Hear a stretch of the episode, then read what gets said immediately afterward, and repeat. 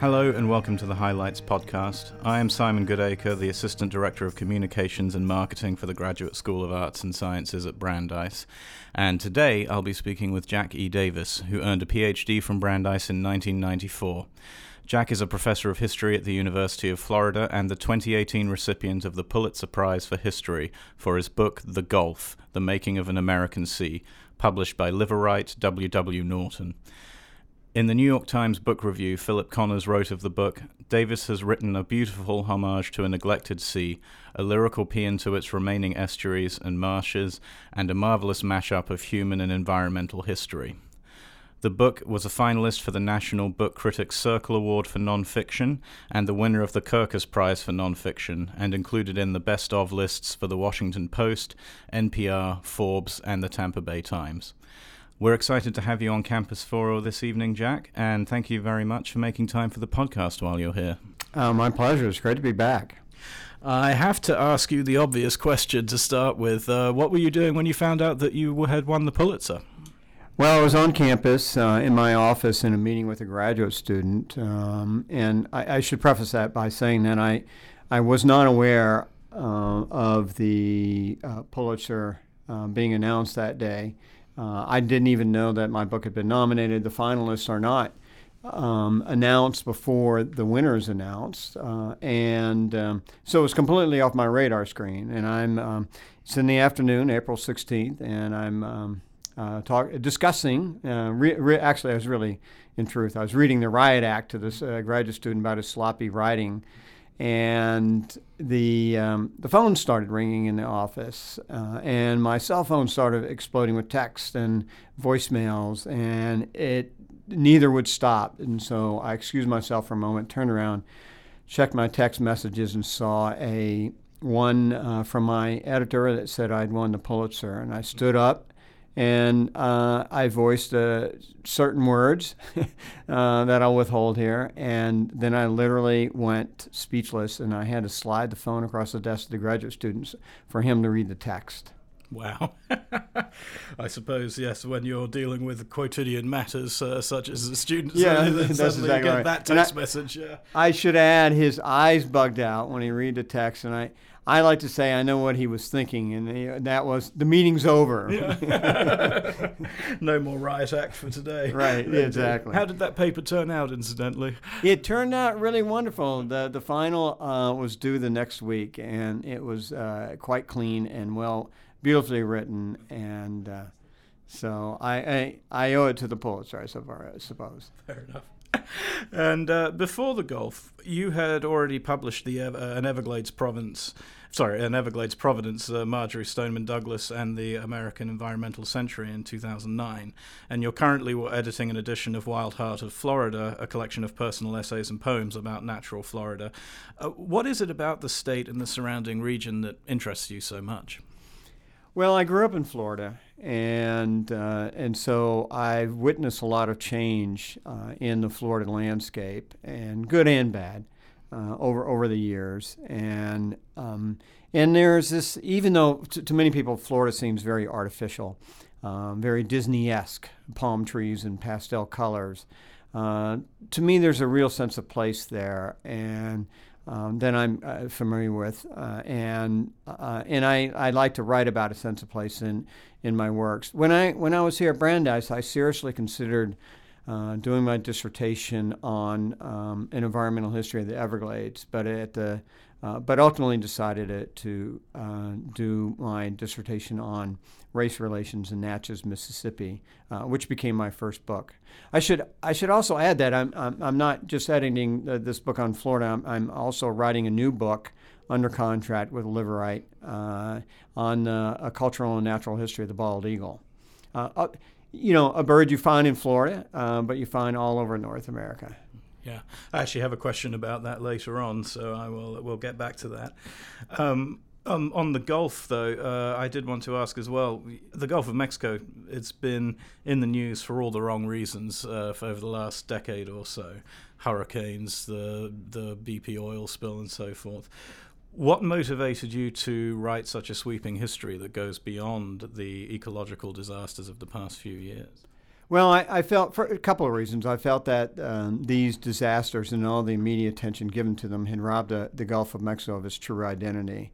And I wanted to restore that identity. The other reason is that um, American historians have uh, uh, uh overlooked the Gulf for the most part. Um, and you don't, nobody's written a, has had written a, a comprehensive history before mine. The, um, uh, if you look at high school and college U.S. history uh, textbooks, uh, you more than likely won't find the Gulf of Mexico in the in the index, and if you do, um, it's only mentioned in passing. So I wanted to bring the Gulf into the, the American historical narrative um, by writing this, this, this sweeping history.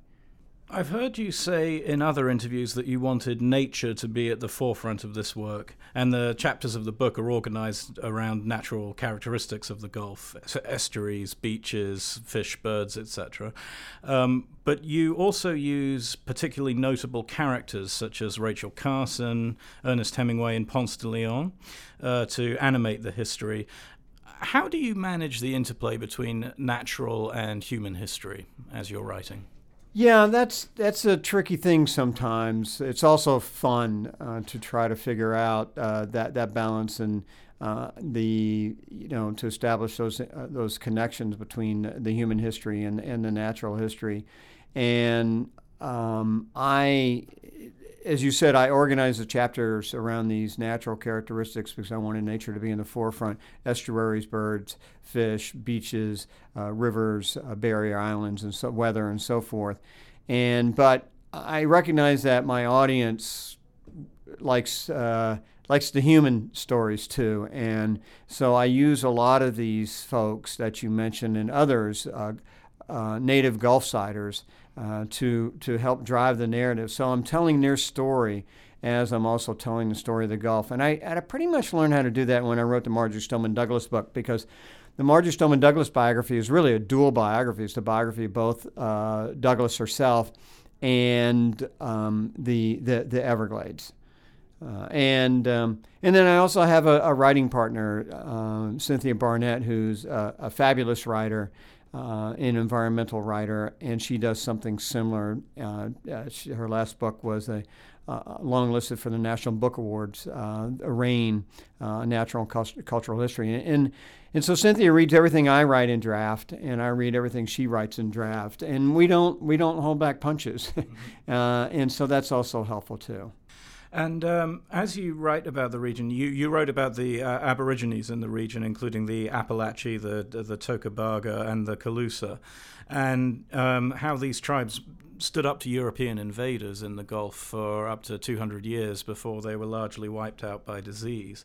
Um, what first attracted the Europeans to the region? And I, I, understand that initially the first Europeans didn't have such a good time in the Gulf, even though the uh, the Aboriginal population was uh, in a, this bounteous uh, uh location. Uh, could you give us maybe a little potted history of that? Yes, um, certainly. Well, uh, of course, we all have heard the story about Juan Ponce de Leon going to Florida to, to look for the Fountain of Youth, and that's that's a myth. Um, his uh, contract with the um, the, uh, uh, the, the king was to go north, sail north of Puerto Rico, look for land, uh, and find um, precious metals, gold or silver, and slaves. Uh, and it, you know the the need for slave labor really drove exploration once the uh, the Spanish came to the New World because they were wiping out the labor force, the indigenous labor force that they had enslaved, and so they were constantly uh, sailing off uh, to new lands looking to replenish that, that labor force. And that's what brought Juan Ponce de Leon to Florida in the 1513s. And um, he didn't know that uh, the, the place he discovered, uh, La Florida, was um, uh, was actually part of a continent. He thought it was an island. So it was, and he didn't know that the Gulf of Mexico, which he sailed into, uh, was the Gulf. He wasn't sure what kind of sea it was, and it was a, num- a number of years, 15, some 15 years before the, the Spanish discovered that the Gulf was the Gulf. And, and they met a lot of Aboriginal people who knew about the Spanish before the Spanish knew about these Aborigines because the, the, the, the Aboriginals uh, were uh, seafaring people. Uh, they had a communication network that stretched across the Caribbean and the Bahamas and Yucatan, and so they the the the, uh, the, uh, the native peoples around the Gulf of Mexico knew what the Spanish were up to, and and so they resisted them, um, and um, the uh, and the Spanish ended up encountering everywhere they went uh, uh, these uh, native peoples who were resistant and powerful, uh, larger than they, uh, to to the point that the Spanish admired them. and not only did they have to deal with that, they had to deal with the starvation. The, the, the, Spanish didn't seem to know how to feed themselves, even though they were in one of the bounteous um, bo- saltwater bodies in, in, in the world um, which is I find is one of the great ironies. Uh, they're starving to death as they're exploring, and even at one point, one expedition there, um, a number of the members of that expedi- expedition resorted to cannibalism.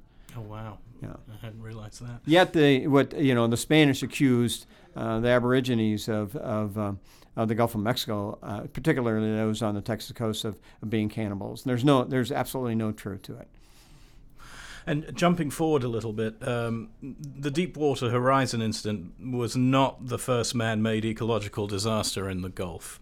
Uh, and your book chronicles many examples of humans' impact on the region throughout history, uh, including our relationship with the oyster and the snowy egret populations. I was wondering, uh, could you give uh, readers a primer on, on the impact that, that humans have had on those two species? I thought particularly the oyster was quite interesting because uh, obviously we eat them, but they're, they've been used, their shells, for other purposes as well. Well, one thing that the when the Spanish arrived that uh, impressed them, along with the people of the Gulf of Mexico, were the shell mounds all around the Gulf of Mexico, uh, and uh, these mounds were some of them refuse mounds, some of them were ceremonial, some of them were burial mounds, uh, and but um, whatever the case, they were indicative of the estuarine wealth of the Gulf of Mexico. Uh, the Spanish encountered oyster bars or beds that went on for miles and miles and miles. And when they saw these oyster beds, they didn't see food like the a- Aborigines did. Uh, they saw something that would destroy their ships. And um, uh, and ultimately, there a huge toll is taken on mainly in the, the, the, the more modern period in the late 20th century, post World War II, uh, on the uh, oyster population around the Gulf of Mexico. Pollution, has a great impact. Engineering projects that alter the currents, um, uh, that destroy the estuarine environments and destroy that delicate mixture of salt and fresh water that oysters need, and, and, and over harvesting of those beds as well. Uh, egrets, the, the destruction of bird life in the Gulf of Mexico is really the first major human impact on the Gulf of Mexico. In the late 19th century, um, feathered hats were all the fashion in um, Paris and women's fashion in Paris and New York and and uh, in in London and other places. And so birds were being slaughtered um, by the millions around um, the Gulf of Mexico and uh, many other parts of the globe, uh, for that matter, uh, for their feathers. And whole rookeries were being wiped out. We're talking about a rookery of 100,000 birds might be wiped out in just a matter of a few days by by commercial hunters. But that that uh, devastation also launched uh, the conservation movement in, in the Gulf of Mexico. And I understand that population has somewhat uh, recovered. Is that correct? It, ha- it has indeed rebounded, and they are they are an indicator species of how well we are doing with the environment. When I was a kid growing up on Tampa Bay, um, about the only birds I saw were gulls and um, brown pelicans. Um, I don't ever recall seeing a snowy egret, a roseate spoonbill, certainly not a wood stork, not a bald eagle. And I'm talking in the early 1970s. And uh, about the only, and the reason why I didn't see them is because about the only fish I could catch was a croaker. If I was really lucky, a, a speckled trout. And if the because the bays were in very bad shape then, the, uh, the inshore waters of, of the Gulf of Mexico. Uh, mainly from uh, wastewater pollution, but also from industrial pollution. Um, and that had devastated the estuarine environment and the marine life. When there's no marine life, you won't have the bird life. But we've cleaned up those waters, and that bird life has come back. It's really magnificent now. You also cite the sport fishing, particularly of tarpon, as uh, having a major impact on the Gulf. Why is the fishing of tarpon such an uh, impactful enterprise? Well, as I write in the book, tarpon really launched a tourist industry in, in the Gulf of Mexico in the late 19th century when a New York architect uh, hooked the first tarpon on record with a rod and reel. And once he did that, it set the sport fishing world on fire because everybody knew um, uh, if you caught a tarpon, that would be this wonderful fighting fish. And, and it was very common to catch 150 to 175, even a 200 pound tarpon in those days. And it's an offshore fish, but in the spring and the summer, it comes into the estuaries to feed. And so, as I, as I write my book, um, going tarpon fishing was like going uh, deep sea fishing without having to go out to the deep sea, and you and you'd hook this this wonderful fighting fish that would do these uh, remarkable aerial acrobatics for 35 minutes, 45 minutes, and tow your two man skiff around uh, while while doing so, um, and uh, and you could catch you could catch a, a few dozen in, in, a couple of weeks back in the late 19th century. That's the second major impact was the, the toll the sport fishing industry took on uh, the tarpon population by the late uh, 19th century. By the turn of the century, um, the sport fishing community recognized, and I should say sport fishing community, I'm talking people coming from the Northeast, from the Midwest, from the British Isles to tarpon fish in the Gulf of Mexico. And by the turn of the century, they realized that they had taken a toll um, on the uh, that their sport had taken a toll on the on the population of the tarpon. And has that population rebounded at all, or it, is it still? It has rebounded, and uh, again, uh, uh taking care of the estuarine environment is uh, is has been a major factor in that, but also uh, tarpon fishing is still very popular, but virtually everybody practices uh, uh, hook and release uh, now. And I should say, tarpon aren't edible. They're just full of bones, extremely bony fish. And when uh, sport fishers were catching, men and women, uh, women loved to come down to the Gulf sport fish as much as, as the men did. in fact, a woman from Kentucky held this the tarpon record uh, for seven years in the late 19th century. I think it was a 205 pound tarpon.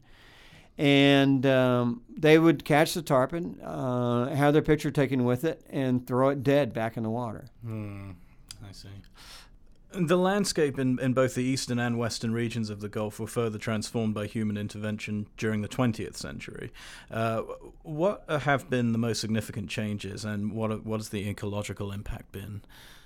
Well, the ecological impact's been similar um, on uh, all around the Gulf of Mexico, but the major impact, as you stated, has been the um, uh, southwest, uh, western U.S. Gulf and the southeastern U.S. Gulf. So, so southern Texas and southern Florida, and there the impacts have been uh, somewhat different on each side. In Florida, it's been uh, primarily residential development, packing in a lot of people uh, along the shore um, uh, creating new real estate by dredging bay bottoms to, to make land uh, and build a condominium on, on top of it. Uh, and so creating these very dense uh, population centers on the, uh, in, in southwest Florida, primarily after World War II. And, uh, and of course, that has been devastating to the estuarine environment um, because you have runoff from stormwater systems that are overtaxed, you have septic tanks that uh, are leaky and uh, at times during rainy, rainy season below uh, groundwater level. And then, of course, you have runoff from, from the roadways. And uh, this time of the year, our snowbird season in, in Florida, uh, the roadways are packed with automobiles. You have bridges and causeways connecting barrier islands uh, to the mainland, which alter the currents, which have an impact on the estuarine environment. Uh, of course, in southwest Texas, the, the, the, principal impact is from the petrochemical industry and uh, you drive down the Texas coast, uh, and there's a rare moment. Uh, it's a rare moment when you don't see a refinery for the, the oil and gas industry uh, onshore. People think that the impact of the oil industry is primarily offshore. Every day is an environmental disaster onshore because of the infrastructure that supports the offshore uh, facilities, um, whether it be those refineries or whether it be shipping canals. There are 10,000 miles of, of oil industry canals slicing up the estuarine uh, coast of uh, uh, uh, the, the, the coastal marshes of, of Louisiana as a consequence. Uh, those 10,000 miles of, of oil industry canals are uh, contributing significantly to the erosion of uh, Louisiana. It's losing 25 to 30 square miles of, of land mass a year. And along with that, the, the Cajun culture, culture and, um, you know, generations old, um, um, excuse me, uh, fishing culture. Uh, you mentioned earlier you're, you're, you've signed a contract to write a new book, um, uh, uh, which I understand is employing the working title "A Bird of Paradox: How the Bald Eagle Saved the Soul of America." Uh, can you give us any previews or sneak peeks oh, into sure. that project? I, would love to. So uh, let me say why I, I, chose to write about this um, uh, the, this bird. there a couple of reasons, um, but one of the principal reasons was that you know environmental writers such as myself. Um, uh, environmental writers uh, tend to write for the choir. And I don't, I don't think I did that with the Gulf book uh, so much. Uh, I was really reaching for a broader audience. Um, but uh, the bald eagle is a subject that will appeal to all Americans, no matter your political background. And I wanted an environmental book to draw a politically diverse, diverse readership. Everybody loves the bald eagle, whether you're a red, white, and blue American or you're a tree hugger. Um, and uh, the other thing is that it's this wonderful success story, uh, this comeback. We nearly wiped out the bald eagle in the lower 48 states in the 1960s, primarily, primarily with uh, DDT, but also with habitat destruction. Um, but we worked very hard to bring it back. Uh, and the uh, virtually every state around the country pitched in, developed um, restoration programs, and and the the effort has had tremendous payoff. Bald eagles are everywhere, uh, and they are show and they are showing us. And at one time, scientists believed that bald eagles would not live around the pop, human population, but the bald eagles, you know, such as the raccoon or coyotes, but bald eagles will. They are nesting on golf courses or nesting in cul-de-sacs, uh, and they're showing us that. Uh, we can live at peace with uh, a wild animal and enjoy it uh, and not diminish our quality of life. In fact, improve our quality of life. Um, we've we've cleaned up the waters that the bald eagles depend on. It's just, it's a water bird, um, and it needs it lives around uh, fresh water or salt water, and its primary food is fish. And uh, if those um, bodies of water were not clean and we're not thriving with fish, bald eagles would not be around. And when those waters are, we all drink from the same water, right? Uh, wildlife and, and, humans. And, uh, in cleaning up those bodies of water, we've improved our own quality of life. But also, last uh, uh, thing I'll say is that uh, the bald eagle is, you know, the, the founding bird. It's the, uh, the, the, the, you know, symbol of the U.S. and has been the official bird of the U.S. since 1782. And in, in those days, uh, American identity was very much grounded in the uh, in the, the, the, natural endowments of North America. Uh, nature is what distinguished America uh, from uh, the great European nations. We didn't have a deep uh, history. We didn't have a, a, nobility. we didn't have this long um, heritage in America beyond native peoples, of course, which um, but what we had that distinguished us from the European nations uh, were these natural endowments. And lording over all of that, of course, was the bald eagle. You know, I remember when I moved to the States almost 20 years ago, the first year I was here, I visited Dollywood in Tennessee, and they have a bald eagle, injured yes, bald eagles. I know. They have, uh, they have a lot of uh, a lot of injured bald eagles there, and they did a, a whole bird show. And I remember the final bird, of course, that they bring out at the very end is a bald eagle, and the place just erupted. yeah, the audience went completely crazy. It's really remarkable. Wherever I give talks on the Gulf of Mexico, when my hosts introduce uh, or mention that I'm writing this book on the Gulf uh, on the bald eagle, or I do, uh, I get this collective sigh, awe just from the audience. And people come up to me afterward with, and everybody has a bald eagle story. Really? Uh, yeah. Everybody loves the bald eagle. So. Well, there's my bald eagle story. Not not the most thrilling, probably, but there it is. Um, my final question for you. Uh, I've read yeah, so many reviews of your book, and everyone comments on the quality of the writing and your ability to capture and hold the attention of the reader throughout. I was wondering if you have any tips for uh, our budding historians about how to make their own writing more compelling. Well, I was fortunate that when I was here at Brandeis, I had some um, professors who were model writers Christine Harriman, Jacqueline Jones, who was my dissertation advisor, David Hackett Fischer, who trained me in environmental history, um, and, and, of course, Pulitzer Prize um, uh, winner, and um, uh, and, and Mickey Keller, they um, they all demanded uh, good writing, and they all offered examples of, of good writing, uh, and they were they were inspiring. Uh, and so the, my tips are to surround yourself if you can by people like that. Find yourself a writing partner, as I do, in, as I mentioned earlier, in Cynthia Barnett. Uh, read good writing. Uh, find the writing that you like, read it, emulate it, write down, study it as you're reading it. Uh, write down words you like, write down phrases you like, uh, and find places, use them. And, um, and of course, writing, uh, developing writing skills is like developing uh, musical skills, it requires practice, practice, and practice. Well, once again, the book is The Gulf, The Making of an American Sea, published by Liveright, W.W. Norton.